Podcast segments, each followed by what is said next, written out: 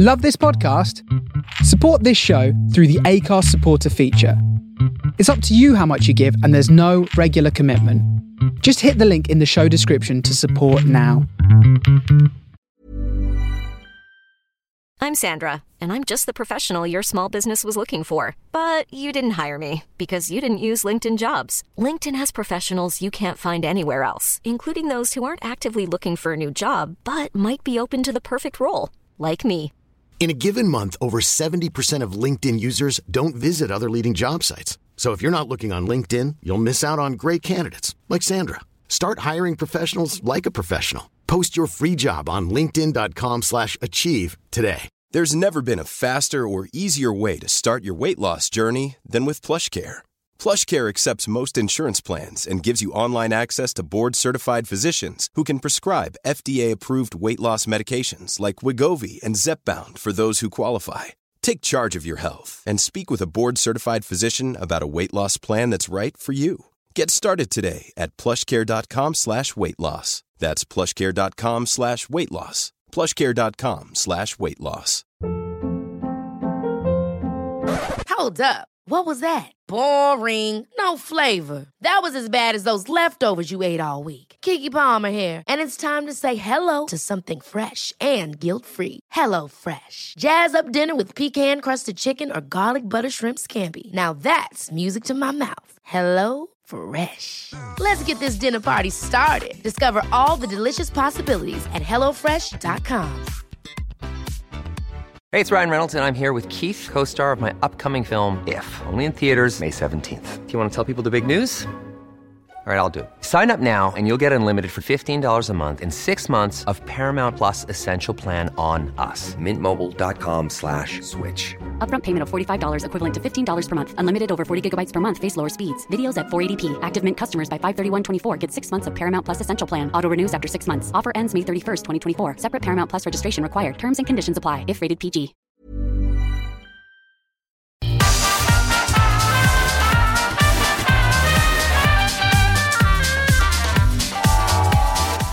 Hi, I'm Jen, or Jenegade Master if you're nasty. Back once again with the Jenegade Master. Pre COVID comedian, Twitch streamer, and YouTuber. Welcome. You are back once again to No Straight Answers, where we give a voice to LGBT plus people, talk queer issues, and learn more about the people in our community. Some serious stuff, some joy, and a very convoluted way of me trying to make new friends. My pronouns are she, her, and I am a cis queer woman. With me today is uh, Kate, Twitch icon, editing maestro, and hilarious Scottish lady. Enjoy.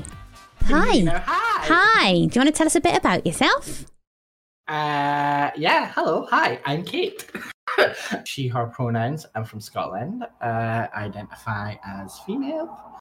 And uh, that's probably all you need to know. So basically, um, I just wanted to have a little chat with you today, Kate, about kind of. I mean, it's a bit of an uncertain time at the moment in Britain, particularly. There are some fairly sort of horrific things happening. I think it's important to get the kind of insight of people that are in the LGBT plus community, see how people feel about things, how it's affecting their day to day life. Um, I thought we'd go in fairly nice and gentle, potentially, or maybe not. Um, what are your thoughts on Pride? Oh, that is a nice, gentle, soft intro. Um, I'm all right with Pride. Quite like Pride. Um, I'm not a massive fan of like overly commercialized Pride, like where you got to spend fifty quid on a ticket to go to a Pride event. I don't think that's in keeping with Pride. There's lots of um, really amazing free Pride events I've noticed across the UK. Um, that have kind of the same kind of atmosphere. I think if you were to ask me my favorite Pride, Mm. uh, I'm gonna say Trans Pride Brighton. Okay. Um, only because I go there and it's like a Twitter meetup because there's so many people from trans Twitter there. Um, and I know lots of folk there, so I think it's a really great, great pride. But you know, there's been issues with other big prides, shall we Mhm. say, in the UK not being so great. Yeah, yeah. I mean, what, what what's your take on Pride? Give us the Jen's hot take. I'm fascinated by you saying the thing about well, the commercialization thing. I think a lot of us have felt for a long time. Um, I think for me, because I didn't realize I wasn't straight for the longest time. I came out in my 30s. Um, the, my very first Pride, because I'd always avoided Pride, being a super good ally. I never went to Cardiff Pride because it was like, well, it's not for me. It's it's for them. Let them have their day. It's not for me. I shouldn't I shouldn't be there. But so my first ever pride that I went to as somebody who was into women, I'd like I just felt this entire feeling of just feeling so like full up with love because I was watching women walking around hand in hand. I was seeing men walking around hand in hand. There was a guy that had come in drag and had a balloon peacock tail, and I was like, these are very much my people. As you say, though, it's like the Cardiff Pride, for example. I think it's like last time I went, I think it was like a tenner to get in. I, it's almost like they sanitized it a little bit because they've combined Cardiff Pride with something called the Big Weekend. So now it's just like a general go and have a party thing. There are acts on, what have you. It's a bit gay, but it's not too gay. So don't worry, it's not too gay. But there are things like um, they do on like Sophia Gardens, they have like a sort of free, like a, a gay gay pride, free gay pride type thing where I've performed before and there's a lot of like grassroots stuff that happens, I think, and it feels like a little bit special to me. Glasgow, about maybe five years ago, six years ago, uh, came up with an alternative to Glasgow Pride, which was Free Pride, uh, which was kind of very grassroots, community led kind of Pride event. And it was fab, you know, went along, had a good time. There was a disco night, but I think I tend to just avoid Pride nowadays. um, not for I'm sick of it or anything, but I'm just at that point where I'm like slightly done with it, you know, because Mm. I'm getting a bit older. you know? I mean, don't get me wrong, I'll go and I'll go on the march or go film it or whatever, but the whole day drinking session Mm. into nightclub I'd rather save myself and maybe go out at night. But That again, makes with that, all the queer venues are jam packed because it's Pride. So yeah. you Yeah, know, it's it's kind of I, I avoid it not out of disdain or distemper for it, but more out of a logical. I cannot be arsed waiting in a club that's nine deep at the bar. I mean, I can sit on my couch and watch a lovely queer film and have a bottle of wine here. Yeah. I think for me, it's like I've got plenty of um, like queer friends that have been in like long term relationships and all that kind of stuff. And they're like, oh, I can't be bothered with it. I can't be bothered with this year. And a lot of people go, oh, well, we've achieved so much now. We've got no need for a pride. It's no longer a protest. And I think, I know, right? And that's the Oh, bit. you're opening that door. The words. But I think that's the bit that really, really bugs me because, like I said, as somebody who didn't know that they weren't straight for a long time, to have somewhere, and you know, I didn't know I was straight on the basis that the kind of environment I was in wasn't particularly friendly that way. I was made to feel like you can have friends that are that way, but you can't be that way. And to have somewhere safe and it is safe where you've gone somewhere where there are other people that are like you and to see yourself in other people i feel is so important even with people going oh well we've achieved so much now which we haven't i mean that's a whole other argument well, I think that is quite a that's a very big topic that we could wander down. later, but- which you're welcome to yeah, it's, it's funny though because like what you're saying, I think of my first Pride, and the first Pride I went to for me was a kind of a mixed bag because I went along expecting kind of a lot of tolerance, and unfortunately, sorry, cis gay men, it was a cis gay man that said it, just kind of asked me why there was so many bad looking there this year, and I'm like fresh out the closet, like wow. okay, I'm going home now, thank you. okay. Like, you know, like that's not what Pride's all about. no And it ties into that whole where we've got our rights now, so we're fine. It's like Yeah. know, a sub a subsection of queer. some of you have got some rights that's what that is Yep, exactly. And now you're showing your privilege yeah um, by saying that everything's fine. And don't get me wrong, some people that say that are people who really don't engage with queer hmm well, they don't engage with queer culture, but they don't engage with queer activism as such. yeah that's that's why they kind of think, oh, well, I'm fine, so everything must be fine. Yeah. you know. if they're only So- like ne- if their only experience of it is me and my husband are in a very happy relationship, everyone accepts us. I'm out at work. Yes, we've got married. We've, We've got adopted a married. baby. Yeah, then yeah, yeah, yeah. perhaps that to them that's their only experience of it, and they go, "Well, it must be fine for everybody," and obviously it's not. Exactly. Um, yeah, so I, I, I see a lot of that. And I think to an extent that happens to a lot of people in queer communities when their life is sorted. hmm So when their life and things are going well in their lives, they tend to, and I probably include myself in this a little bit, they tend to step further and further back from the day to day issues because there comes a point where it just gets very tiring. So I recently gave up, gave up activism Mm. after 10 years. And what I mean by activism there is I used to do a lot of online activism. I used to make videos about queer issues. I used to be involved in backdoor conversations. So, like, engaging with companies who want to increase inclusion in the workplace and diversity in the workplace Okay. with TV companies that um, might be having trans storylines coming up. So I recently knocked all that in the head because there comes a point where, and I, I, I think this is very true for at least trans people. I don't know about other people, but I think when you come out as trans, you suddenly go into activism mode because you are fired up. You're like, I'm freshly out, I'm freshly queer. Let's go, let's go cause all sorts of chaos. And then you come out the other end of your transition, and for some, they're like, "Well, what do I do now? I've transitioned. I've got nothing going on in life. I'll just keep doing activism." Whereas others spend that time sorting their life out, um, and then kind of pass the baton. I see it as passing the baton. Don't get me wrong; I still speak up on queer issues if there's an issue in the workplace or whatever, Yeah. or do the occasional podcast like this. Hey. But I think there's, yeah, you're welcome. Thank you. But I think there, there comes a point where you just want to say, I've done my time. The mental health implications of being an activist are too much. Mhm. I'm just going to sellotape that off. That's my contribution. That's my part of the footprint um, in the grand story of equality. I'm cisgendered, so I don't get that aspect of it, so I can't identify in that same way. I think, for, in terms of the when you're freshly out thing, I think that might be true for a lot of people because certainly, like, I was always a super good ally, always. But um, when I was out, it was like there is an aspect of trying to find out who you are. I was trying to wear a lot of plaid.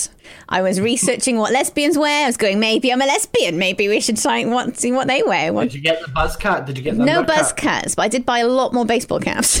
and I already had the Converse, and I did buy some Birkenstocks.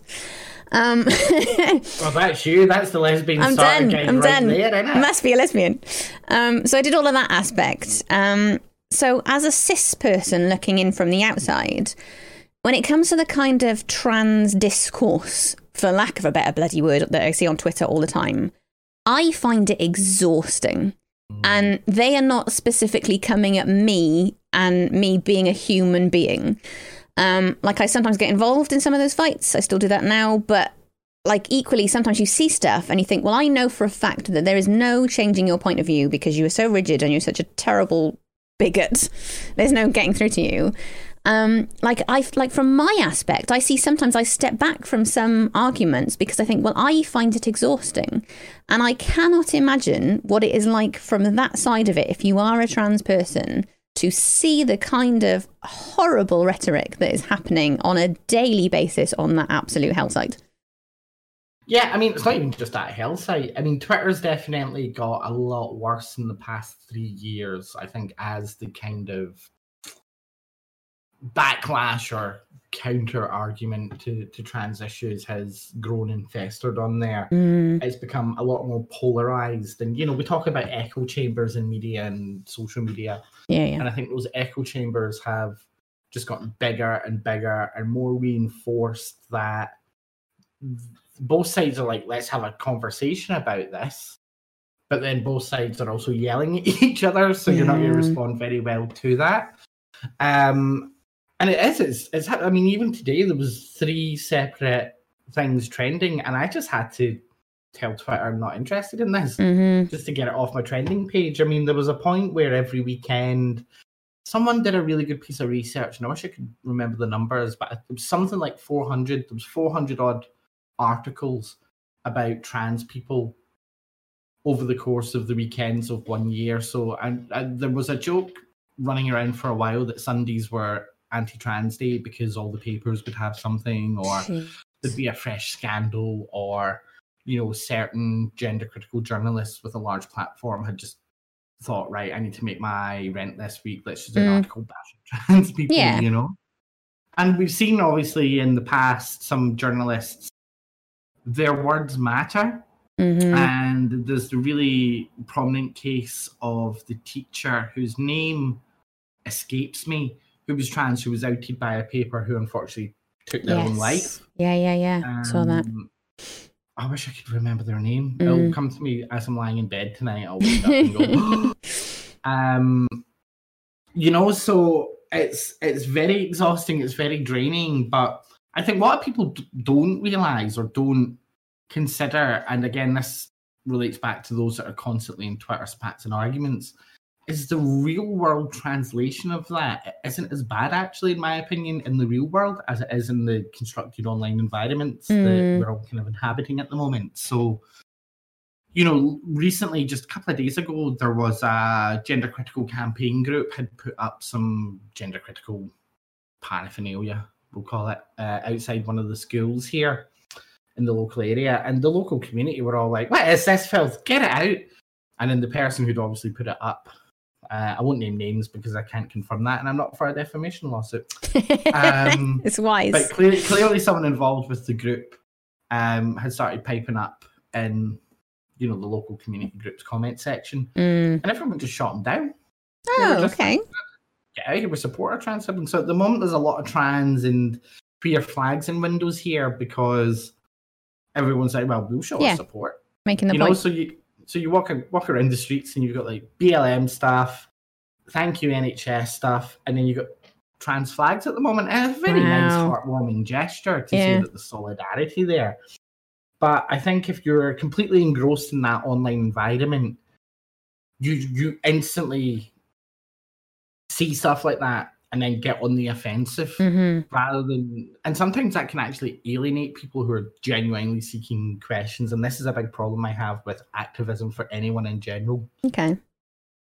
at least in the online spaces is that some people will be confrontational with someone but if you're if you're an activist what your main goal is in my opinion is to change hearts and minds Mhm. okay you change the world by changing one person's opinion that they can then impart onto another person who might impart that onto two people and it and it grows and it snowballs and it's you know it's the penny effect Yeah. but this constant battling and yelling, I think, is actually harming LGBT rights in the UK Mm. because there are people who will buy into the paraphernalia of, well, gay activists are just aggressive and don't want to communicate and talk. And there's information there that they can screenshot to back it up. Anyone can form an argument based off a tweet. Yeah, yeah. You can take a single tweet and take it anyway, right? And I'm rambling a bit, so please tell me if I go completely off track. No, go ahead. but I'm really sick of it. I'm so tired of it. I'm so tired of like, you know, people saying, "Do you mind if I ask you a question?" I'm like, "Yeah, yeah, yeah, go for it." I'm a pretty open book. You know, there's certain things that are off limit. Blah blah blah blah blah. And then going, "Why are all gays so angry?" And I'm like, Mm. "They're not. it's just the internet is angry." Yeah. as is anything on the internet.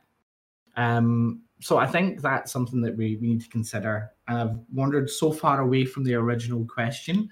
I think that that's I'm all fair, though. I mean, it, it kind of touches on a different point, which is about um, like this whole radicalization that seems to be happening on sort of social medias. Like naming no names, but I think there are certain places on the internet where, say, there might be privileged middle class white women, for example, who mm-hmm. have never experienced any sort of real misogyny of any sort of sort, and they've never really felt like a lesser class. And then perhaps they might become a mother. Now, you know, we don't have incredible rights for mothers, we don't have incredible treatment for mothers in this country. And perhaps, you know, they're meeting other mothers who suddenly feel disenfranchised for possibly the first time ever in their whole life. And if there's a risk there where they feel that, you know, the, the only the only friends they have are these other cis white mothers, then who's the enemy? And if the enemy turns out to be trans women all of a sudden, well, we're going to go after them. And it's like they're never getting any sort of real life feedback. They're only seeing each other. They're never Exactly. meeting other trans people and saying, actually, these are human beings.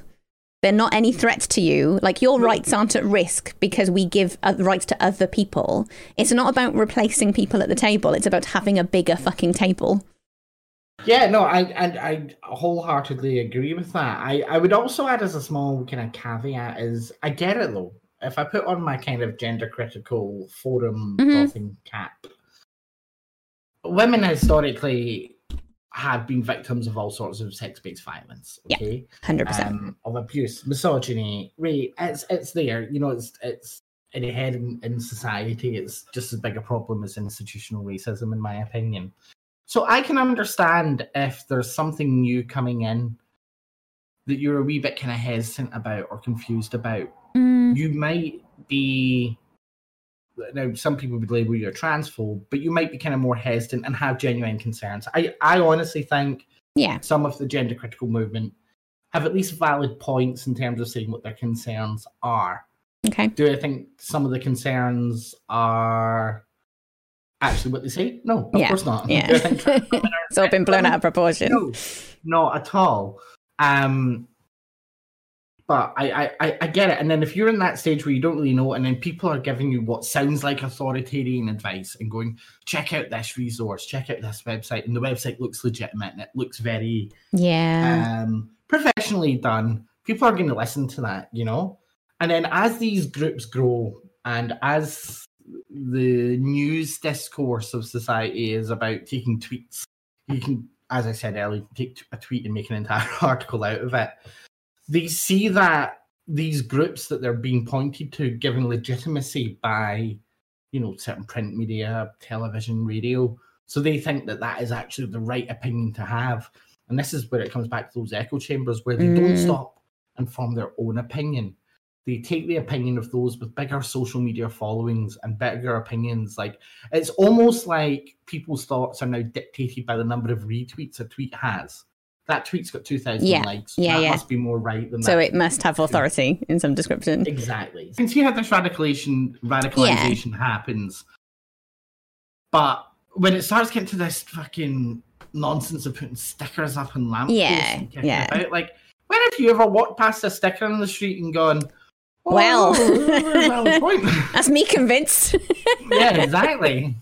I feel like I think you touched upon a really interesting point there, which is it feels to me almost like this whole legitimate concern thing is almost like the little little little corner of a sticker just coming off. That that's the little entryway, and then obviously they're coming across these people who have got false information and they sound like they know what they're talking about and they've got the flashy website. And all of a sudden they've gone, oh no, this this makes sense to me. This this backs up the thing that I thought, plus all this other stuff. And it's Backs almost like everyone else is saying. Yeah. And then it's confirmation bias. Exactly, exactly. Confirmation bias. They're seeing this stuff and going, "Oh, well, that must make sense to me because I I thought this one tiny thing, so therefore everything else must be true."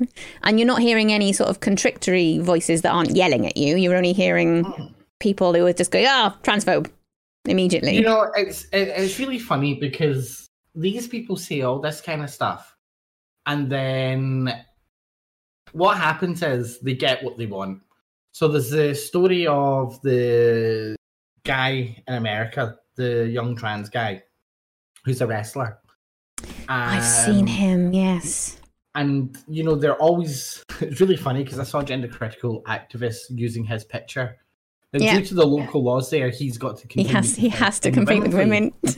and the gender critical women were like this is terrible look at this man identifying as a woman and it's like no can you not see the own goal you've got here the entire argument always excludes men Mhm. and trans men Trans men never exist in this argument, and that's what drives me insane.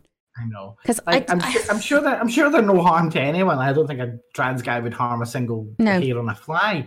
But I don't want to go to the bathroom and have a massive trans guy. Exactly. And with the bathroom foot gay of a argument, that's the thing that drives me insane is they will always talk about trans women in bathrooms like they haven't been in like your entire life. It's just you've only just noticed.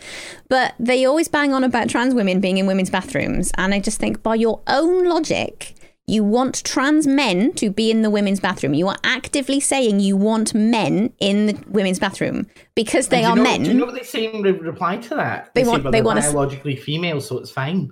Oh That's no, I've, say. I've heard different. I've heard they want them to have a third type of bathroom. they want a separate bathroom because we can't have trans men in. We can't have the Yeah, trans women it's in. really- can't have the trans men in. every single building in the toilet category. And to be brutally honest with you, I'd rather take the money they would invest in toilets to make accessible toilets better for those that have accessibility. Hundred percent, a hundred percent with you. Out here spending fifty grand on newspaper fucking adverts Mhm. to um, you know, almost score social media points. And I'm sitting here thinking, fifty grand for a full page spread in a paper, you could use that money to donate to four women's Yeah. shelters and provide Oh, much better yes. services for women. You say hundred you're fighting for women, Mhm. when in reality you're not really doing anything to do that. You're just disguising You're just attacking other women. and hatred. That's what's happening. yeah. Um, there's a question from husband, if you'd be willing to look at it. Um, he basically says he's a cis, straight white guy speaking, so knows very little of the experiences presented here. I've also taught several trans children. Is there any advice you can give me to support young people on this stage of their journey? Ooh, great question. Mhm. Um, you know, some of the most basic things you could do, which are still controversial, just ask them what pronouns do you want and Yeah. what name you want. That is it. hmm And doing those two small things as part of someone's social transition is completely reversible. There's no harm in calling someone by a different name. We do it all the time when women get married. hmm Um, I've done it twice. you've been there. I've had a name, I've had a different name, and then I reverted to an, the same name. yeah, exactly. So that kind of thing, and then just listen if they've got a concern, if they say they're being bullied, or the, the reality is, it's that whole kind of spider human thing. They're more scared than you are. You're Mhm. feeling awkward about it. the They'll be a bit spider human theory. Yeah, yeah. Well, spiders are more scared of you than you are of it, but mm, I'm really scared of spiders. Um, oh, you've put me off now. What was it? Sorry. Yeah, so, so, Helping they'll trans kids. yeah, they they know what they want and they know what they need, and realistically, it's just about showing some some common decency. If they say so and so's doing this, treat it that way. You know, you don't instantly have to go. All right, okay, little Billy used the wrong pronouns and wrong name for this child, so that's a transphobic hate crime. No, no, don't jump there. Yeah. Don't jump that far. Yeah, yeah. Just be like, right, okay, have a chat. Obviously, schools and safeguarding will have that. There's lots of good schools guidance out there. Um, there is obviously lots of good resources like mermaids and things like that. Um, but I would probably say most local authorities or most local school authorities have guidance on dealing with trans and gender non-conforming youth. Um, and as a teacher, I think the best thing you can do is just ignore it. Just ignore it's happening. No, no, but, but but bear with me when I say that. Ignore it's happening because realistically, the kid just wants to be part of the class. Just call them a different name and use different pronouns. Done. I thought you meant You know? ignore the advice. Ignore all the advice. Ignore all the Um, what you advice. should- What you, should actually do is drag them into a broom closet, tell them they're wrong, uh, make them watch very heterosexual programs on repeat until they come out saying that they're a completely cisgender straight person. Are you saying Clockwork Um, Orange the kids? Yeah. Okay, of course, I okay. Do that. Obviously, I'm being flippant and facetious. Take the first part of the advice, not the second. Yeah. But like I kind of feel like for me that's the thing that I find a bit bonkers about the whole trans kids argument is that it's like everything you're banging on about is reversible. Yes, they might decide they are a different gender now and they might change their mind later on. I changed my sexuality in my 30s. Things change. They aren't all set in stone. It, but there is no harm in giving them the name they want, in giving them the mm-hmm. pronouns they want. Puberty blockers are reversible. So it's not the biggest issue if that if they've dis- if they if they're that distressed about the idea of going through the wrong puberty i see absolutely no harm i'm not a doctor i'll be the first to say i'm not a doctor but i see no harm in offering that to them because then if they decide it's not for them later down the line they can just stop Yeah, I mean, puberty blockers opens up an absolutely massive. The irony is, most there are a few exceptional cases that have come to light recently, so I can't say every kid, but Mhm. most kid, and when I say exceptional cases, like you can count them on one hand. Most young people aren't getting puberty blockers until they're 16 anyway, which Mhm. For some is actually a little bit too late because Yeah. they may have already started going through it. I mean, I know for me it was hella traumatic. Um, but you said something at the start of that there that I really wanted to touch on. Um, oh yeah, the whole trans kids thing. So realistically, trans youth are just doing a social change in their transition, right? And what I mean by that is wearing different clothes, uh, different names, different pronouns. That's basically it. Now, like you say, some people might change their minds later on. Hmm. And I think we have to obviously accept that detransition is a thing. Nobody's saying it, it's not a thing. Yeah. But I think the most recent figures on that were about 1%. So you're talking about 1% of the 2% of the population, which is Exactly that. That, that's the figure that's mm. always got me. Is it's like they always go, yeah, but it's one percent. Yeah, but it's like it's one percent of a tiny sliver already. or 2%. Yeah, It's yeah, like exactly, hardly exactly. any. And I know there was a very high profile case recently, which was uh, Keira Bell, Mhm. a woman who basically full on transitioned and then detransitioned later in life. Yeah. Um, and then wanted to take kind of the NHS to court over that. And there was a ruling, and then there was a counter ruling, and it's all just a big fat stinking mess. And for me personally, knowing what it takes to go through a gender clinic, Mm. And hearing her story, you know, she said that the NHS should have done more to help her, but going off what I've read online, and uh, that's a caveat, it sounds like she went kind of semi-private in the Okay. meantime and self-made, which is not the way to go. I'm not an advocate for self-meding. I know what happens. I know what goes on. I know Yeah. people are doing it Yeah, yeah. because the wait times are horrific and access to mental health services and all sorts of support are completely through the roof. So I get why people do it, but I Mm. don't think it's safe and I don't think it's uh, fully. I don't think it's the right way for people to go. So if you go down that route and then you do detransition, I mean, I want you to get the support you need to help you with your detransition and sort out what needs to be done. Yeah. But don't start throwing sticks and stones at other people just because you fucked up a little bit. Mm. Like if you'd have gone through the NHS, they would probably have said, "Well, let's wait a little bit longer." Mm. You know, let's just hold off a little bit until you're a bit more secure in yourself and you know exactly where you're going. As terrible as some gender clinics can be, and they can be absolutely atrocious.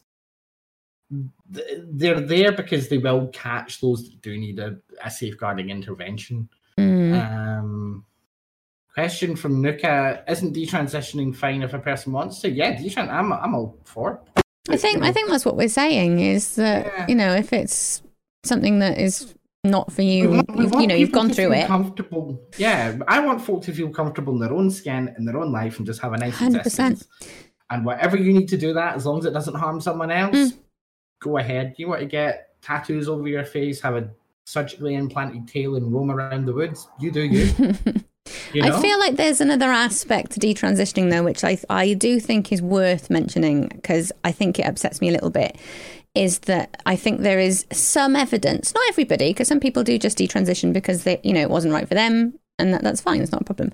But I think there is an, some aspect, some small aspect of some detransitioning people who detransition because of societal pressures, because of the family they've got around them. I've got, you know, I don't accept it. I'm not going to tell you, call you the pronoun you want to be called. I'm not going to call you the name you want to be called.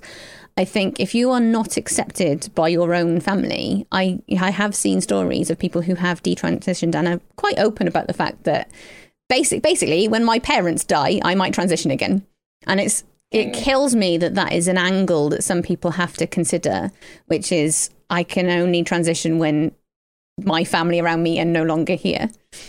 You know, I used to feel like that. I used to feel, oh, I'm not never going to be able to transition because that was my big concern. Mm. My big, the big worries was my family are going to disown me. I'm going to be estranged. Happy! Uh, but you know, I just never find that is what it is. I know that we, we will touch on that. Um, but you know, it's, it's the opposite side of all of this as well. Is there's people that want to transition that, for whatever reason, can't access medical intervention, and Yeah. this is ties back to that earlier conversation about masculine-looking people in bathrooms, Mhm. sorry, bathrooms, Mm. and It's all you know, about the bathrooms. and, and stuff like that. You know, I used to I used to want to fit in so much with my transition that I spent a lot of time like practicing a really girly voice. Oh God. Something like that. And whereas as I started to kind of fall into my queerness more, I'm like, no, I, I, I have got a full range I can do here now. you know, um, and I just bit the bullet and went for it uh, and did it. But the people that can are the, the very visibly trans people, you know, people that are visibly trans looking. You see them walking down the street and you might just catch them in the corner of your eye and you see them getting like abuse and stuff like that because they don't look like you know what the stereotypical image of what trans is. Trans Mm. is a publicity problem the fact that we keep cranking out the gorgeous looking ones rather than this is true. This is very ones, true. You know, with a few exceptions. Um, I'm out of plastic surgery. I make you look good, love. Well, I think that kind of raises the other issue as well, which is where they talk about bathrooms a lot, but like they don't seem to realize that they are also punishing other queer cis women in this whole thing about you know i'm going to challenge you because i think you might be a trans woman there are so many reports of cis potentially queer women, sometimes not. There was one woman who was a cis straight woman who had cancer, so she had very, very short hair. They challenged her. And you just, it's like, you don't seem to realize that by going after one subsection of women, you are attacking all women. It's creating a moral panic. There was the Mm. girl in, who was in McDonald's who got attacked because someone thought she was trans and she was just a cis butch lesbian. just a butch lesbian. just a butch lesbian. She got attacked because so many people have been whipped up into a moral panic about it. You know? Mm. I think it puts us in a very dangerous place where it's like, once again, if you don't match a very specific standard of female beauty, then we're going to target you for whatever reason. Yeah, completely, completely. And I think that's very, very sad. Mm, I completely agree. It's all it's all misogyny, isn't it? Again. it's all misogynistic. And then there's people are like trans women are misogynistic because of the caricature of a woman. It's like are women come in all shapes and sizes as well. For God's sake. 100% You know, like, that. I've got a pal who's a complete girly girl and I love her to bits, but I am kind of like, wow, you're a proper girly girl. And then one of our other mates, literally, if I didn't know any better, could be a boy. You know? 'Cause she's she's just a badass mechanic who you know plays five a side every Wednesday night, and you know doesn't really wear makeup, has short hair. You never see her in a dress. I'm not going to say, "Oh, are you sure you're not?" Are you trans?" sure? Are you sure? Oh, do you want some of these magic hormones? um, you know, what everyone is an individual in their own way. You know, and this idea that the argument used against trans people is reinforcing gender stereotypes, in my opinion, is nonsense. Mm. Maybe it has a little bit of weight for people who are just out and they Mm. kind of overreach who they are because they have this idea in their head until they get comfortable in their own bodies. Um, but for the vast majority, I think trans people break gender stereotypes Mm. left, right, and center. Especially non-binary and gender non-conforming people. Yeah, yeah. Especially them. I feel like there's a really good argument there about sort of queer communities in general, in that, like, I went through a similar thing, not from being trans, but from not being straight. And it was like, I think you spend a lot of time worrying about how you look and what your body image is like and how you dress and all this kind of stuff. And I think the more that you spend time in queer communities, the one thing I think we're generally good at, and of course there are exceptions, like your monster at, at Pride, but uh, there are certain. There's a lot of there's a more acceptance I feel within sort of queer communities about people just looking how they look as a general rule. So like I have stopped worrying. I've said before that I think what concerns me about dating men again is I don't want to start worrying about unnecessary shit, like having to make sure my roots are dyed and all this kind of stuff, and making sure I meet a certain. I've got to lose weight because men would prefer a skinny woman. Like I would much rather just be myself and be with another woman who just just goes, "Do you know what? I like you for you. That's that's why we're together. It's Isn't not. all anyone wants? Yeah. It's interesting you say that about the acceptance within queer communities because I used to um, in an organising committee for a queer film festival, SQIFF, up in Scotland, Scottish Queer International Film Festival. Okay. And I remember going to a really interesting panel discussion about working class lesbians. and specifically how they were talking about how in certain species they're actually considered not lesbian enough or not femme enough or not butch enough you know so there's even within our own communities there's there's prejudice and misunderstanding and i think probably the biggest and easiest example to translate to people is probably to do with bi people and bisexuality or pansexuality or Yep. omnisexuality Mhm. whereas a bi person can say to someone oh, i'm bi and then go out you know let's say yourself an afab uh, person Mm. and then go date a woman for six years and then date a man Yeah. and as you're dating the man someone might say to you oh so you're no longer bi Yeah. Oh i'm still bi this Still bi still Just bi, so monogamous fuck to bi. somebody else. it's just how that yeah, is. yeah, exactly. So that kind of level of, and I know people call it biphobia and stuff like Mm. that, but I think there's maybe a bit of misunderstanding there and a bit of education and awareness because there's invisibility cloaks on bi people, you know, bi erasure, things like that. Yeah, yeah. So I, I, think it's interesting when we say there's definitely a lot more acceptance in queer communities, but I definitely still think there's prejudice there. Some people still carry internalized Yes. you know, homophobia, transphobia, biphobia, even if they are queer, Mm. you know, and that's something for them to to kind of work through. And I think that only happens as you go further down your own queer journey. There's a question from Luna which says, as a mental health advisor, is there something more I could do to those who want to or who are going through transition apart from signposting and just talking to them and make sure they're okay and supporting them? I think that's all you should be doing as a mental health first aider. Yeah. Like the role of a mental health first aider, especially in maybe a corporate environment or a Mm. kind of modern day environment. I know that a lot of the training that they do for these kind of things says you're not there to provide solutions. Yeah. You're there just to listen and help in that moment. Mm-hmm. and you're there to pass them on to people who are professional. So, as a mental first aider, I think you should just be doing what you're doing and signpost them on to professionals because I think trying to give advice sometimes to someone who's in a bit of trauma can actually be a bit Yeah. counterproductive and because Mhm. more trouble. In terms of, I think we've kind of touched on it, like celebrities influencing stuff. I mean, do you feel a little bit like here's something that I know that I struggle with, and you might have a different opinion on, but I very much struggle to separate art from the artist. So, whereas there have been quite a few cases of previously people that I respected and looked up to you turning out to just Mhm. be spouting out trans rhetoric, spouting out stuff that's harmful to trans kids in particular, I find it very, very difficult to then look at their art separately. Do you have that problem? Controversial hot take I still love Father Ted. Okay. even though it's written by someone who has been very vocal on his stance against trans people, shall we say. um, I mean, it's an interesting one, the cancellation of artists. Like, I think in terms of future projects, it should at least be highlighted that this person has done X, Y, and Z shitty thing. Okay. Okay. In terms of like art that is out there, I mean, people revere Van Gogh for his art, but the guy was an utter asshole. You know, Mm. he was probably a misogynist, a womanizer, all sorts. You know, there's cases of that everywhere in life.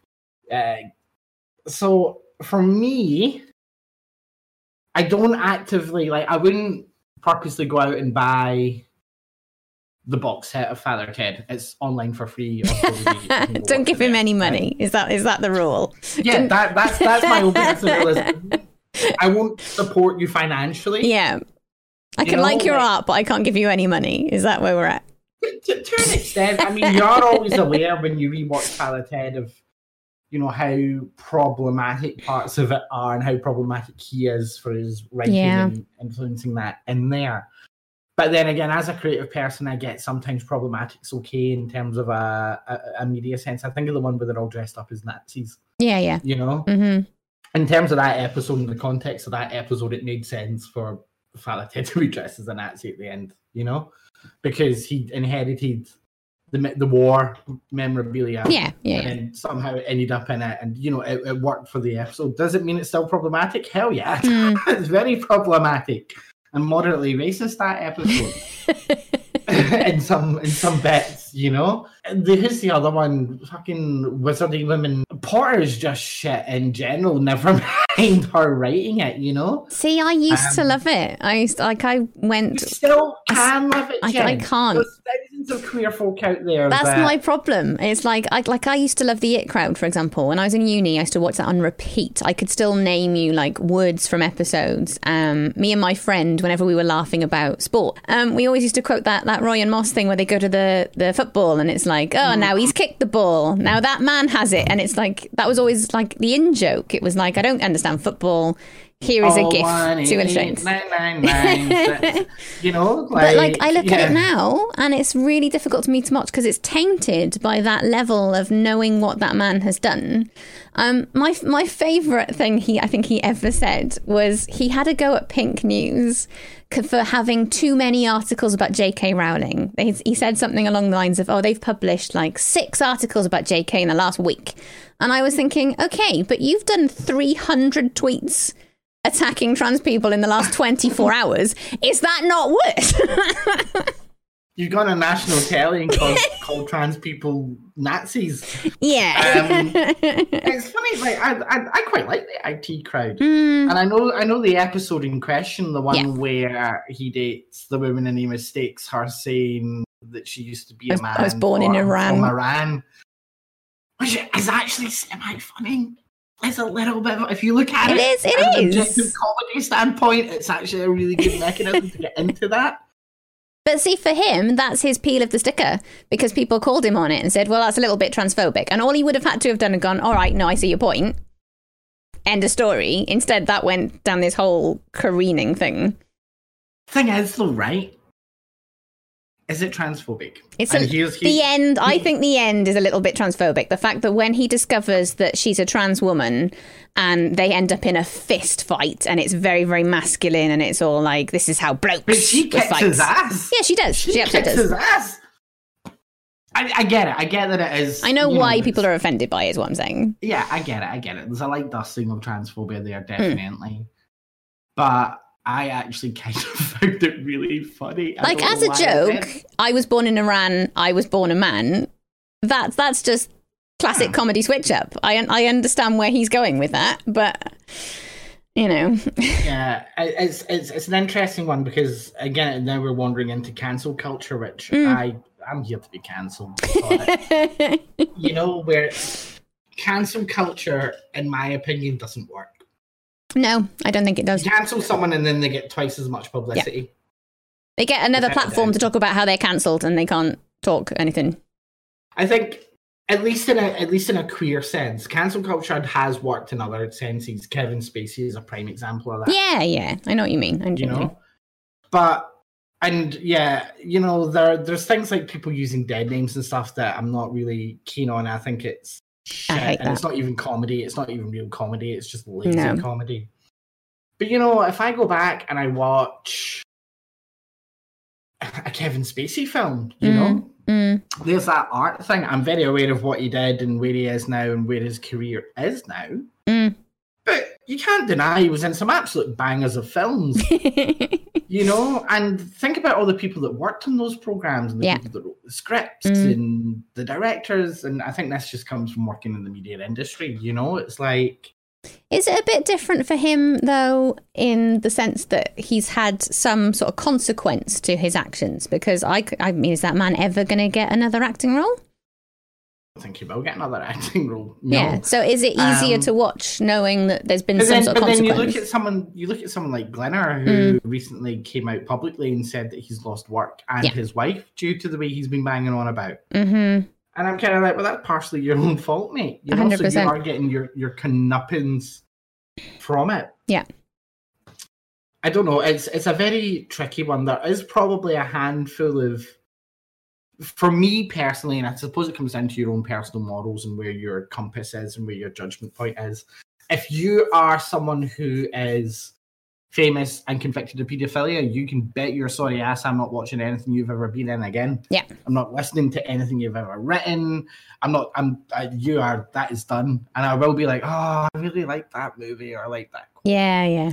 You know. And I suppose this comes into that whole privilege point of thing that I was talking about earlier. Like I'm aware of my privilege, and I am now slightly older, so maybe 10 years ago, I'd be going, oh, the 37, 40 year old people, you know, they're just so privileged and blah, blah, blah. And now I'm there and I'm like, well, one of my favorite programs is South Park. You Yeah. know, I absolutely love South Park. Mm. And South Park is perhaps one of the most problematic shows that has ever existed. Full stop. Mm. But I feel like South Park's slightly different on the basis that it's problematic as fuck, but it's also problematic to everybody. Like, there's nobody that they don't go after. yeah, but then again, at the same time, the way they went after Caitlyn Jenner when she came out, oh, yeah, yeah, you, yeah. you could form an argument that that is transphobic, which probably wasn't a bit, and you know the program said racism things, but Can we talk like about the treatment of Caitlyn Jenner? Because Caitlyn Jenner is a deeply problematic person, right? I don't like her in the slightest. Mm-hmm. However, I really need people to stop having a go at her for being a transgender woman. There are so many reasons you could go after her. Go after her for being right wing and a conservative and a knobhead and a gun toter. Go after Mm-hmm. her for all those reasons. You don't have to go after her for being a transgender woman. people will always go after a trans person for being trans no matter what. Full stop. You know? I mean, Caitlyn Jenner, wow. She is a prime example of someone who came burst out bursting out the closet, straight into activism, Mm. didn't have an idea what she was talking about. And I think that's why there's a big problem with how we have positive media facing role models in trans spaces. You Mm. know, you look at who's the other woman who's an absolute nut job, uh, India Willoughby. Okay. Oh, right. Yes. came out and everyone was like, "Oh, she's a newsreader, great, fab times." And you know, you speak to her online. I'm actually blocked by her now. and- Good work. and she defamed me on the internet. Um, she claimed that she claimed I hacked her Twitter, and Twitter told her it was me. And I'm like, Twitter doesn't work like that, pal. Mm. You're a nut job, you know. And the way that she kind of. Flat out, I can say that. I don't give a flying fuck. Send a lawyer. India Willoughby is a grade A nut job. She was on Big Brother. We all saw it. We we know that she's in a job. We saw, we saw. And you know, now she's marketing herself as the trans Katie Hopkins, and then she's like, Oh no. "Oh, I've I've had to have facial surgery because of the trolling." No, you went to Big Brother to get the money to get the Yeah, surgery. So yeah. I justify creating a media. Didn't she? She said that at the time, didn't she? agency. I followed her agent the whole time she was in Big Brother, and the agent's tweets went from yeah to Hey. when, when you're a social media manager for a client that's losing it. it was so funny. Damage funny. control. yeah, so you know there are these prominent, prominent trans celebrities that the media jump on, and it's a problem to do with like celebrity and pop culture Mm. and all that with influencers and stuff like that. Whereas I just wish that people, when they come out, didn't try and use their trans status for a bit of fame or their Yeah. 15 minutes of fame because that eventually feeds into the problems with the echo chambers and it's going to go one or two ways. Mhm. Either going to be loved by everyone or hated by everyone Yeah. and you veer off the standard path of what everyone's telling everyone else is what should be said, you're going to get cancelled, Mm. you know? And I feel bad for Caitlyn Jenner though at the same time because she did have a very big profile. You know, she was an Olympic medalist. Yeah. Her kids are not jobs, what are the Kardashian clan Yeah. or whatever they're all called, Mhm. you know? So she was part of a very high profile media thing. Mm. And it does sound like she kind of came out and was kind of wandering a little bit. Um, and then some good trans people tried to kind of point in the right direction. And to be fair to her, she has stepped back quite a large way from doing the trans activism stuff, which hallelujah people wanted. But I have heard that she does use her wealth, money, and influence in a really nice way to help local charities in America, Okay. which I think is the right thing for her to be doing. Yeah. personally, Yeah. Yeah. you know, we're not we're not seeing Caitlyn Jenner on TV anymore just because she came out. You know, Yeah. we might be seeing her occasionally because there's something to do with Hmm. what she has. I, I just hate the idea of trans people or queer people being celebrated just because they're queer Mm. rather than their talent. You Yeah. know, Tom. I'm sure Tom Daley doesn't want to be referred to as oh that big gay Tom Daley. He'd rather be Yeah. referred to as Tom Daley Olympic Olympic diver. medal winning Yeah. swimmist. You know, same as me. I don't want to be known as fucking trans Kate. I want to be known as media savvy Twitch icon. extraordinaire, iconic, Twitch Adair. icon. Yeah, Kate, thank you. that's what I call you. Twitch icon. I know you do. I, I'm not used to it. but the same way as you, you know, you don't want to be like, oh, dude, oh I love Bye Jen. Mm. You know, bye Jen. Bye, Jen. Um, bye. You know, you just want to be known for for you and who you are, and that's all queer people want. At the end of the day, Mm. yes, it's nice if people become a role model or people look up to you because of that. Like some of the people I look up to and did look up to in my early days, you never hear about in the news. You never hear about the paper. There's, um, you know, some of them were trans filmmakers working for various production companies. One of them just directed season two of that Mae Martin program. Um, Oh, I loved that. That was so good. oh, what was that called? I, I know someone else who directed an episode or two of Sex Education who's queer. You know, like these are the people I was looking up to. Yeah, yeah, yeah. Uh, that's good. That's But that was a really nice representation as well. In that, like, that was she was seeing another woman who maybe wasn't entirely sure where she was on that spectrum yet, and they got together and then they embraced it and all this kind of stuff. And it was it was just a really nice program, I think. Yeah, I mean, look at one of the best. Some of the best queer TV I've seen is where you don't even see it coming. It was You know, called like- Feel Good, apparently. Feel good, yes. Thank you. Feel um, good. Doesn't annoy me. You know, so that's what I'm saying. Like these were the people I was looking up to. I mean, obviously, I kind of looked at folk like Laverne Cox, um, Jen Richards, uh, Shell Hendley, Paris Lees. You know, all these kind of people that are out there. There's, you know, prominent trans activists that have a lot of publicity at the moment that I think are absolute morons. Yeah. Um, and I won't name names because they'll get done for cancellation and racially profiling. Uh, but you know, I'm I'm not a fan of Monroe, for example, say Okay. Monroe Bergdorf. Mm. Um, not not personal. It's just I don't like her personality, and Which is totally valid. that's a problem you have. That's a problem you get in trans communities. A lot of people become friends because their connecting link is that they're trans. Okay. I don't want to be someone's pal just because we're trans. I want to be someone's pal because we like the same films or we play the same games or we both hate the same person, you know? like I just want Shared same- hatred is the best basis for a Yeah. friendship. I just, I just don't want my sexuality or my gender identity to be anything to do Mm. with the way people form their connections and relationships with me unless we're planning to shag. Yeah. You know? I think Mae Martin actually really helped me early on as well because she's got a book out which I believe is called Can Everybody Just Calm Down? And there are discussions in there about the kind of range of spectrum of things between sexuality, romantic orientation, all that kind of stuff. And there was a point where she discusses how your sexual orientation doesn't necessarily have to match your romantic orientation. And I think the second that I read that, I suddenly went, oh, no, actually, that makes a shitload of sense to me. Thank you for putting that into words that my little confused brain can read and interpret properly. Yeah, yeah, completely. I recently did a clear out on Facebook. Um, and people would just try and add me on Facebook just because we were trans together. so that, you know, 60 year old Janice Kirkcaldy. And I'm like, Janice, we've never met, we've never interacted. I have public profiles if you want to go follow public profiles. Why are we going to be friends? And that, oh, hi, hon, I just saw your profile. And because you're trans, I want to. We've got so much in common. No, the only thing we've got in common is we've both probably likely got our dicks chopped off. not that everyone has surgery, and we're not going to go down that route, but you know. All right, okay, something something happier because we've been. I'm taking up so much of your time. Drag race. this. This Drag race. Talk to me about Oh, drag race. Oh, while we're here on Drag Race, Yes. right, here we go. Okay. I'll throw your own question back at you. Okay, go on.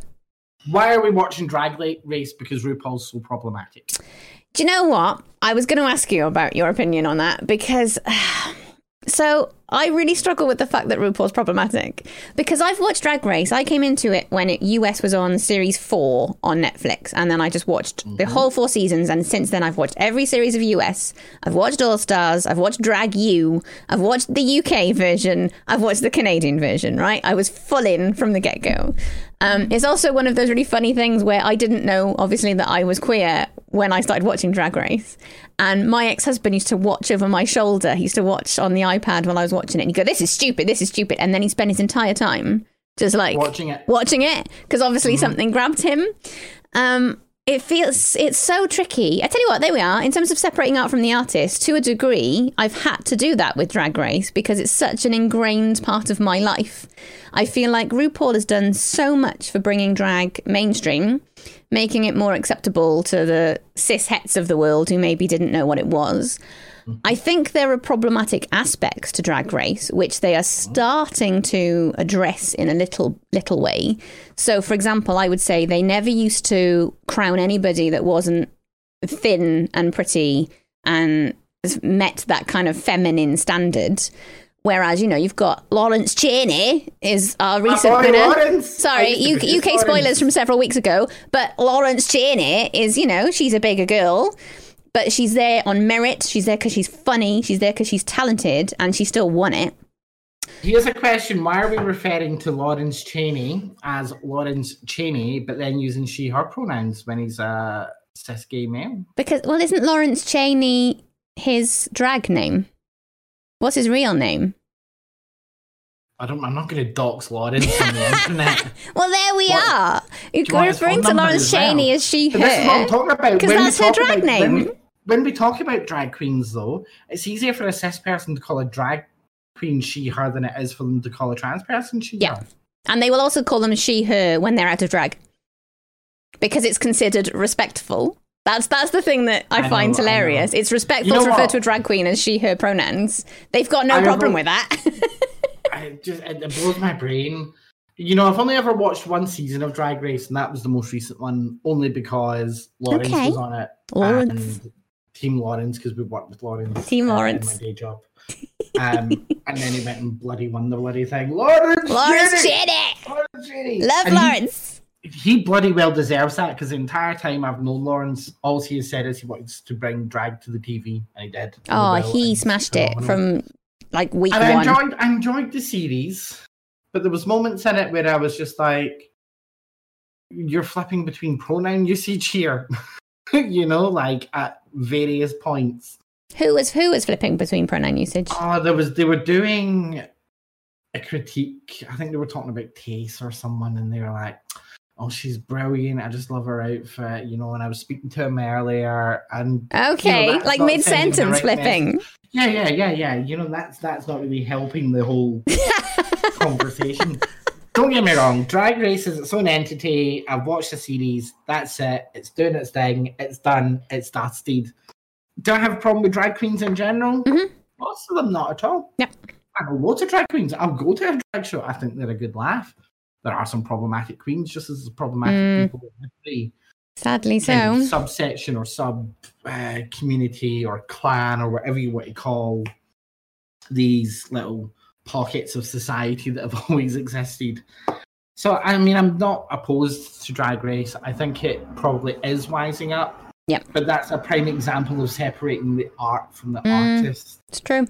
It's very true. Uh, so ne- next time, you know, you, you struggle with that when it comes to a TV show that's maybe been written by Glinner or a Harry Potter book, or I actually quite like the Fantastic Beast series. I think they're actually better than Harry Potter. It's really interesting that whole art from artist thing, Mm. and it's really hard, I think, for some people. I think you've made me think because RuPaul is my one exception of someone I find problematic, but I'm still watching their output regardless. I know loads of queer folk that still watch and read Harry Potter. Mm. I mean, You you, know, you probably don't know about Sherry Pie then, do you? If you're not a Drag Race fan. I think it was last US series. It was either that one or the one before, but I think it was the last one. Where Mm-hmm. literally Sherry Pie, they'd filmed like the entire thing. They'd filmed the entire series.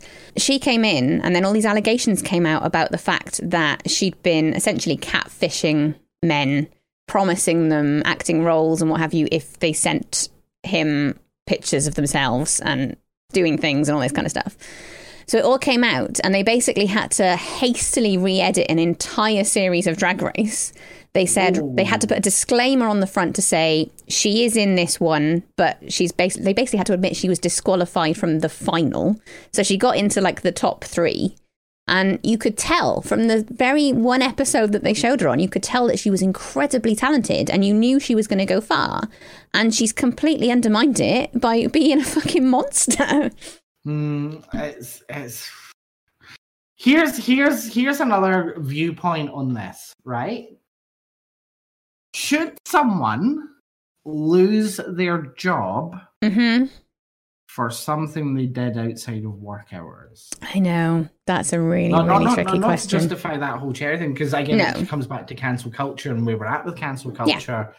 That you know, people might say to me if I say something online, "Oh well, shoo, your company should fire you for this," and I'm Mm. like, "Why? Why? I'm just sitting on the internet making jokes, you know." Yeah. I'm out here doing doing what it is. And people, you know, I think some people out there might say stuff like, "Well, it really depends on on what they did." Yeah, Yeah. fair enough. If you went out and uh, if you did something that was a criminal offence and you went to court and went to jail, aye, you know. It's that But company it's- and disrepute thing, isn't it? It's like if you've physically Yeah. brought your company bad press, then they have a right to get rid of you. And I mean, that drag race example sounds exactly like Mm. that, that was the right thing to do, but Yeah. it ties back to the echo chambers that then do that to creatives, and it's always creatives or Mm, people in kind of public facing spheres. Then they try and do that to Margaret, who's maybe got a bit of a radicalized opinion online. Well, Margaret works at the post office. She might meet a trans person. Margaret must be fired. yeah. No, allowed to have a difference of opinion. You know, you might not agree with someone's opinion. I don't Mm. like, fully agree with the gender critical movement in the slightest. Yeah. But I'm not going to be at work with a gender crit and go, well, they need to be fired because I disagree with them. They are just as bad as the echo chambers that you're trying to break out. I was wondering if the example that came to mind for me there was do you remember that woman that had made a slightly racist joke? I think it was something about Ebola. And then she got on a plane and basically, like, she'd had, I think she had like 20 followers on Twitter when she made this joke. And then by the time she got in the plane, basically there was like this whole witch hunt happening where it was like everyone was retweeting it and going, oh my God, she should get fired. We've, we found her employers. We've told them, blah, blah, blah. They were tracking her, tra- uh, her plane. They were tracking the plane on like the internet to see where she was. They was like, oh, she won't know yet. She won't know that she's fired because everyone else found out that she was fired before she did because her company made a statement to say we're letting her go. And then obviously she landed and then would have had like a thousand phone calls and a thousand text messages saying, "Oh my god, you need to read this thing." And it's it's almost like she said a really horrible shitty joke and it was it was a racist opinion. But if she's like a financier or something, again, it's a really weird it's a really weird situation because it's like she's gone viral for it.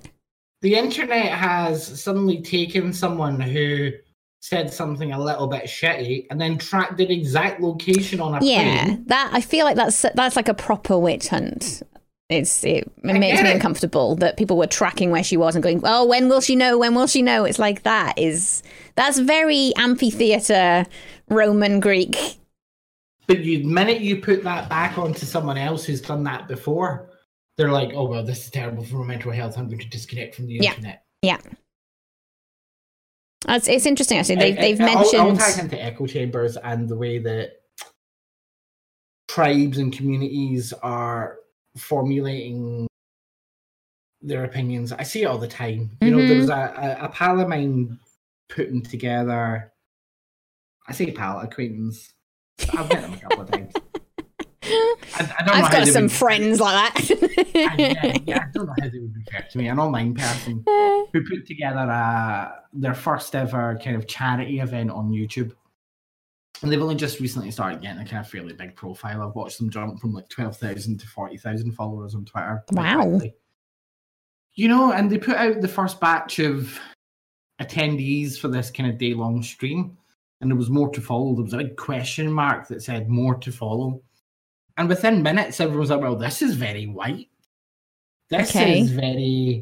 Why have you got that person on? Because they're a bit right wing. Well, because they're a queer person. Queer people can be right wing. They don't all have to be Yeah. left wing, you know? Like, I'm probably a bloody liberal if I thought about it deeply enough, you know, with left leanings. And it was that whole pitchfork thing, and I was like, here's someone who's trying to do something good for Trans Day visibility, and you're making it a misery that they almost cancelled it, hmm which is terrible because they ended up raising like 10 grand for this mental health charity, Yeah, you know? All because you jumped to an assumption, and no matter what they said, it was just about those social media points. If I say this, and get angry, my pal will give me a like, and that gives me my validation that I'm doing something important. Mm. When the reality is, you're taking your own house, grabbing a lighter, and setting the fucking thing on fire. That's what you're doing. Yeah. Please, Sorry, please don't actually start a fire in your own house. Please don't actually start a fire. It just pisses me off. You can tell how angry I got there. It would it would be a dramatic way to end the podcast, but Jesus Christ is not worth it. Yeah, I feel like I'm ranting quite a lot about these kind of communities, but I think if there was one thing I could ever say to everyone is form your own fucking opinion. Yeah. Do your own research. Don't just listen to Billy J one four seven one on First Twitter name, bunch of says- numbers. Yeah, who says there's thirty thousand gender critical campaigners planning to descend on Basingstoke because they're annoyed at the lack of pianos for Yeah. women in the area. Like, that's not a thing. That's not happening. It's just, oh, it just, re- just, and I think I, I, I say this as someone who was guilty of it. And fairly recently, there was a very prominent example in my own life where I saw a news article, I saw a story about a court case, phoned up someone that I trusted, and was like, right, give me the inside skinny on this. Let me know exactly what's going on. And they were like, well, actually, it's this, this, and this, and that, and that, and that. And then I phoned, you know, someone in the newsroom, and I was like, hey, friend, what was the skinny? You were in the courtroom. And then they were like, well, actually, it was this, this, and this. And I was like, the information I've been given by the trans person is damage limitation. Mm. It's not factual. Yeah. And this happens on both sides of the fence. I'm not just having to go trans folk here or queer people here. But that was a really cementing point for me that I knew that the decision I made to a couple of years ago to stop being a sheep was the right decision. Yeah. Get your own facts, get your own resources, and then make your own mind up. That is the one thing I would say to anyone about anything. As long as it doesn't involve harming someone else, if you No. come to the conclusion No. that all trans people or gay people or bi people must be shot, then that's the wrong conclusion and seek mental health. It's it's it's the one thing that I've gotten much much better at in recent years. In that, anytime I see. My favorite Twitter joke ever is my name is first name bunch of numbers and I have a lot of shitty opinions. But it's like yeah, yeah, yeah. like if I see shit that's written down and it's like, oh my god, I'm so outraged by this. My initial instinct now isn't to retweet and go, look at this, this is outrageous. It's to go and find a secondary source for that and to mm-hmm. go and check somewhere I trust. Like, how do you feel about queer people finding like their own chosen families and sort of online communities, that kind of thing? I think it's lovely. Like for as much as I've kind of semi shat on it, right? Podcast, quite literally just opened up the bowels and let them go. I actually love it because, as we know, coming out and doing the whole coming out thing, and I touched on it earlier, a lot of people are disowned by their family. Mm-hmm. They're estranged, or they're disowned by their loved ones, or you know, people that were super close to them. And it took me a very long time to kind of fully accept chosen family, um, not even chosen family, but you know, like friends and just people that aren't your blood relatives, you know, to be more important. But then if you think back to it, from the minute you become a teenager, you're effectively building chosen family. Mm. Whether those people are still here now, but when you're 16, your pals know more about you than your parents do. In your 20s, your close pals that you still have know more about you than your parents do. Yeah. In your 30s, all your pals know more about you than your parents do. you know? And whilst it's nice to have family, I do get sad about it. And I do have moments where it really sucks and it stings and it's it's painful and like national holidays and birthdays and, Mm. and all that kind of stuff. But the days like that, like my own birthday, so say it's your birthday, my birthday, and I've got that feeling, uh, you know, it'd be quite nice to be with my family. 20 minutes later, the pals are at the door with a Prosecco cake and a taxi to somewhere mysterious because we're going to go have an absolute sesh of a day. Yeah. And it goes away, you know? So I think it's it's violently important that people find their own tribes and their own, Mm. you know, communities and their own chosen families. Because at the end of the day, everybody dies, right? so, who's, Those, but they do, right? At the end of the day, everybody Let's dies. That's the it, quote of the podcast. 99% probable that it's going to be your parents and grandparents that will die before you do. So you're going to need some new family in your life, right? oh my god. but that's that's just how I've compartmentalized that in my head.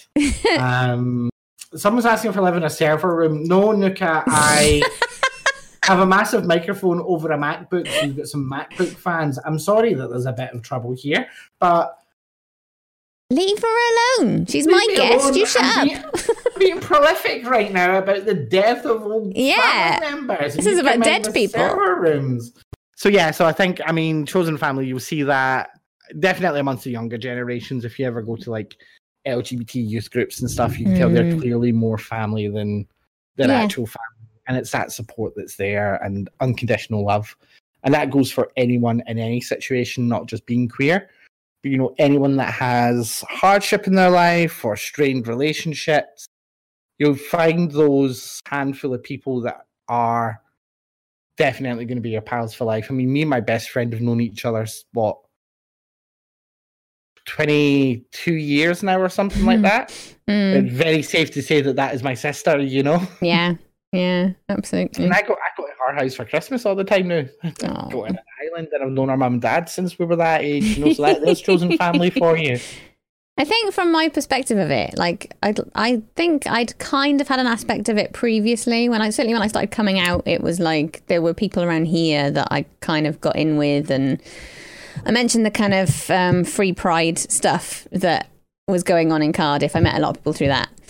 Um, But when it came to Twitch, honestly, this last year, I think I've discovered more chosen family than I ever did previously. Like, there are people I've met in this last year that I would die for. like, they mean more to me than my actual family. Yeah, I felt like that with some folk before, and I'll no doubt feel like that with certain people again. hmm Um, I would say pro advice is don't beat yourself up if they suddenly disappear. Yes. Yeah, I think that's fair. That happens with people all the time, and I think it's very easy for people just to um get really People move on, don't they? Things happen. Mm, Things happen, you know. Well, that's a depressing way to end. So thank you for that. On a positive note, then, um, if you want a positive note, I would say it's fucking magic being queer, though, isn't it? oh God, isn't it? I'm so much happier now. I don't know what I did for the first thirty years, but I was boring as. And now look, now look, look how gay we are today. I also love how you censored your fuck there, but I'm just throwing them out left, right, and centre. I'm probably Um, going to leave them in, to be honest, Kate. This is this is an Uh, 18 plus stream as it is. I thought you might, Jen. I thought you might. Um, but yeah, and uh, in a, in a trans sense, here's something that not everybody notices. When next time you see a trans person do a coming out post or doing a side by side, you know, sometimes there's those trends about showing your old photos with your new photos. okay. You know, these like 30 year old glow up The things. glow ups, yeah, yeah, the glow Yeah, ups. picture me in 2000, picture me now. Trans people will always win that. Yeah, Every every time. But have a look at the eyes okay. because you will actually see there's something about the eyes of someone who pre transition to after transition, they just have a new sparkle to them. Yeah, yeah, I agree. Definitely notice that. It's in the eyes. People just look happier. hmm I mean, I don't, I'm absolutely shattered, but I'm not sleeping. I'm talking to my microphone and looking into my camera and saying, I see no, shiny eyes, Shiny eyes! shiny eyes, shiny happy My name eyes. is Mr. Susan. Check out my mirror balls. Look at them shine. That's a good way to end on a Mighty Boosh quote. Uh, so, where can we find you on the internet, my delightful Kate? You can find me everywhere on all social media using the handle uh Kate UWH underscore Kate. Beautiful. Anything else you want to plug while we're here? I don't think I've got anything else to plug, do I? I'm not even here to plug. I'm just here to have a nice, I know, chat. I know, and I'm I'm so so grateful that you've come in to have a chat today because I think I've said to you privately that I think that you were the perfect person to start this off on because you're so knowledgeable about stuff and you've obviously got a lived experience and I think it's very important to get out how you feel about stuff and I deeply respect you as a person. Aw, Please continue being my friend. uh, well, we're family now, Jen. We're family now. We're family. Uh, yeah, well, thank you for having me on your inaugural podcast. That's quite an honour. I mean, I've been a few people's guests on their inaugural podcast, and not many of them are still running. So enjoy this limited run. No straight answers. This was the first and last episode of No Straight Answers. Hello, is that the cancellation department? I've got two people coming right up for you. That was the incredible media savvy producer extraordinaire, iconic, uh, Kate. And you can find her in a non creepy way, with the details in the description. Thanks for listening. There'll be a new episode every Monday, unless I have, once again, bitten off more than I can chew. I've been Jen, this was No Straight Answers, and we'll see you again next week.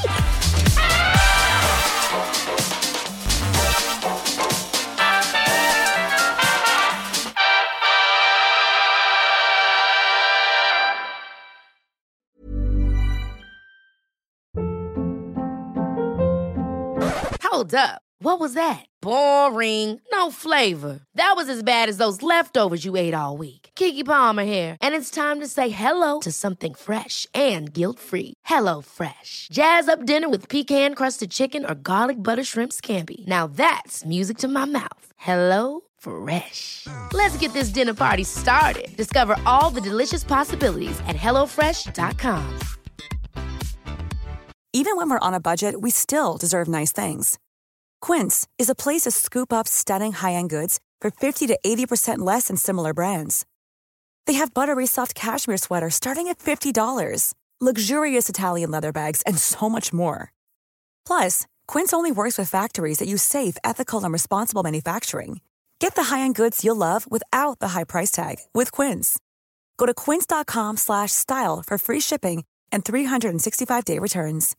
If you're looking for plump lips that last, you need to know about Juvederm lip fillers. With Juvederm Volbella XC and Juvederm Ultra XC, your lip look, whether it's subtle or bold, can last up to one full year with optimal treatment and no additional maintenance. Find a licensed specialist and see if it's right for you at juvederm.com today. That's J U V E D E R M.com. Add fullness to lips in adults over 21 with Juvederm Volbella XC or Juvederm Ultra XC. Do not use if you have severe allergies or a history of severe allergic reactions, or if you're allergic to lidocaine or the proteins used in Juvederm. Tell your doctor if you have a history of scarring or taking medicines that decrease the body's immune response or that can prolong bleeding. Common side effects include injection site redness, swelling, pain, tenderness, firmness, lumps, bumps, bruising, discoloration, or itching. As with all fillers, there's a rare risk of unintentional injection into a blood vessel, which can cause vision abnormalities, blindness, stroke, temporary scabs, or scarring. For full important safety information, visit juvederm.com.